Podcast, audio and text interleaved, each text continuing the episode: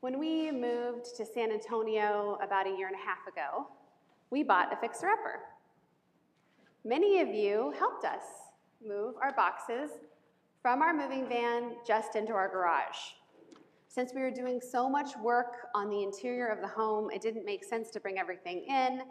We slept on the floor on air mattresses. We had a few camp chairs in the living room, and we spent every extra moment tearing out years of neglect and starting fresh.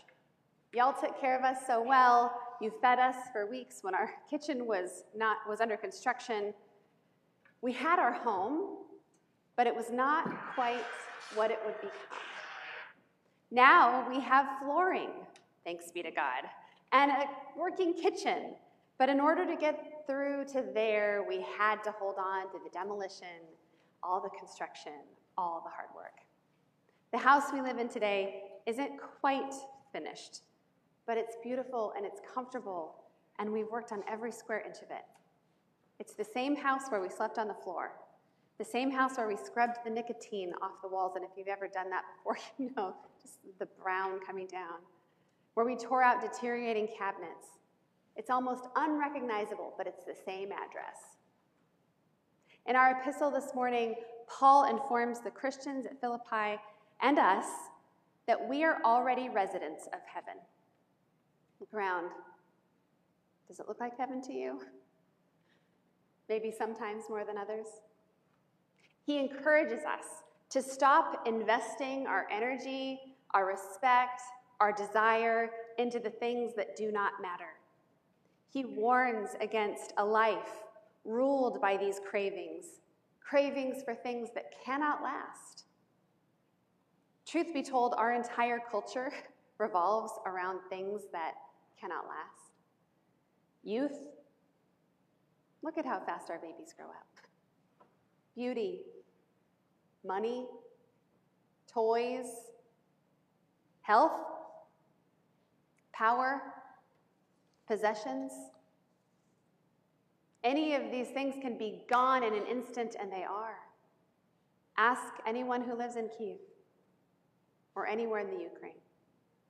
Ask someone who has just gotten a terminal diagnosis. Ask the bereaved. Ask the incarcerated. And yet, the things that cannot last dance before us like mirages in the desert, keeping us moving forward toward the impossible, toward the lie, toward the imaginary. They captivate us and keep us spinning on a constant wheel going nowhere. The things that cannot last cannot give us peace, they cannot give us purpose. As a pastor and a chaplain, I've been honored to accompany many people at the time of their death. None of them regret loving people. None of them regret taking time off to spend with those that they love the most. None of them regret being generous or forgiving anyone. The only regret that I've ever heard was the regrets for working too much or not reaching out to someone that they were ostracized from, spending all of their energy trying to get the things that cannot last. None of them could go back and change them as they sat there dying. We cannot go back in time. We cannot go back. But the beautiful promise of our God and life in our God is that we reside in heaven now. And the God of the resurrection gives us new hope and new life at every pass. Doesn't look like heaven yet? Well, this old world is quite the fixer upper, y'all. And we get to work on making it something beautiful. We might have to sleep on air mattresses and scrub it and work really hard. But we work with God in God's Spirit. We can start by not chasing that mirage anymore, the lie of the world and instead engaging our time, our energy, and our days into the only thing that lasts forever God's love. And the incredible byproduct of that is that God has created us to inhabit that love, and so it is the most joyful place we can be. You ask people, what do you think would make you happy? And they have long lists, like we all do, right? Well, it'd be really nice if we didn't have to pay a mortgage, and maybe if we had a little extra here. And, you know, like my daughters would tell you that they want to have unlimited dogs.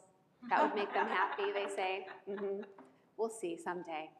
But all of those things are not what we were created for. What we were created for is to inhabit God's love and live in it every day. And whether we are rich or poor, whether we are, are old or young, inhabiting that brings us joy and purpose. These are the ways that we are meant to live in justice, in mercy, in hope, in solidarity with hurting, in incredible, miraculous freedom, in grace, working toward transforming this fixer upper into a reflection of the kingdom of God. Heaven does not start when we die. Heaven is right now embracing what God has made for us. The potential of the kingdom of God is here and now, and we, as co workers in the vineyard, co heirs with Christ, the priesthood of all believers, the body of Christ. How many different times does God invite us into this, right? So many different ways, so much different language. We are invited to the work. Last week, we had some visitors from another state, as we often do, being downtown, and they worshiped with us and they were astounded by the beauty of our sanctuary. They asked if they could take pictures. Uh, they enjoyed the architecture and the detail, so they went around and they took some pictures.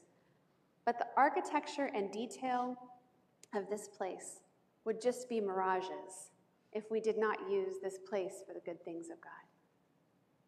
If it were not for the ways that we use this space to proclaim God's grace in worship like we do now, in our discipleship with our ministry partners, this would just be another beautiful mirage like any other imaginary promise of fulfillment. But because we are inhabitants of heaven, and we make everywhere we go reflect that, including here, this place is a respite it is a beacon of grace. It is a safe haven for belonging. Times are changing. We can't make them stay the same, even if we wanted to. It just changes all around us, everything, all the time. And so many churches close their doors in this synod, in this country, all over the world. Their beautiful, ornate doors shut and never open again. It's not just the fault of the culture.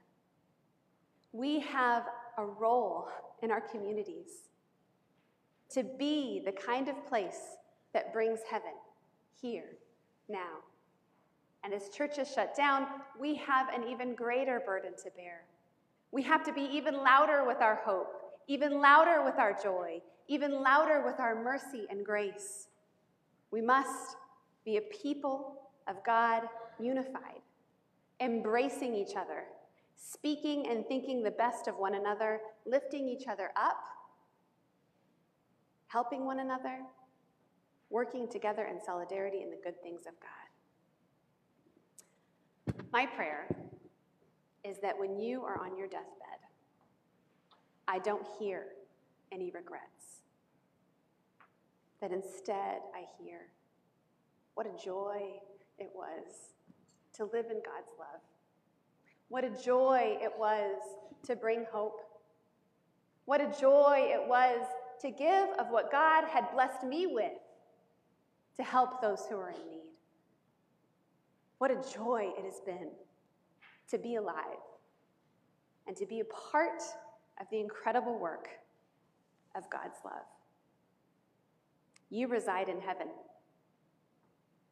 It's a bit of a fixer upper right now, but believe me, it's got great bones and it is the correct address.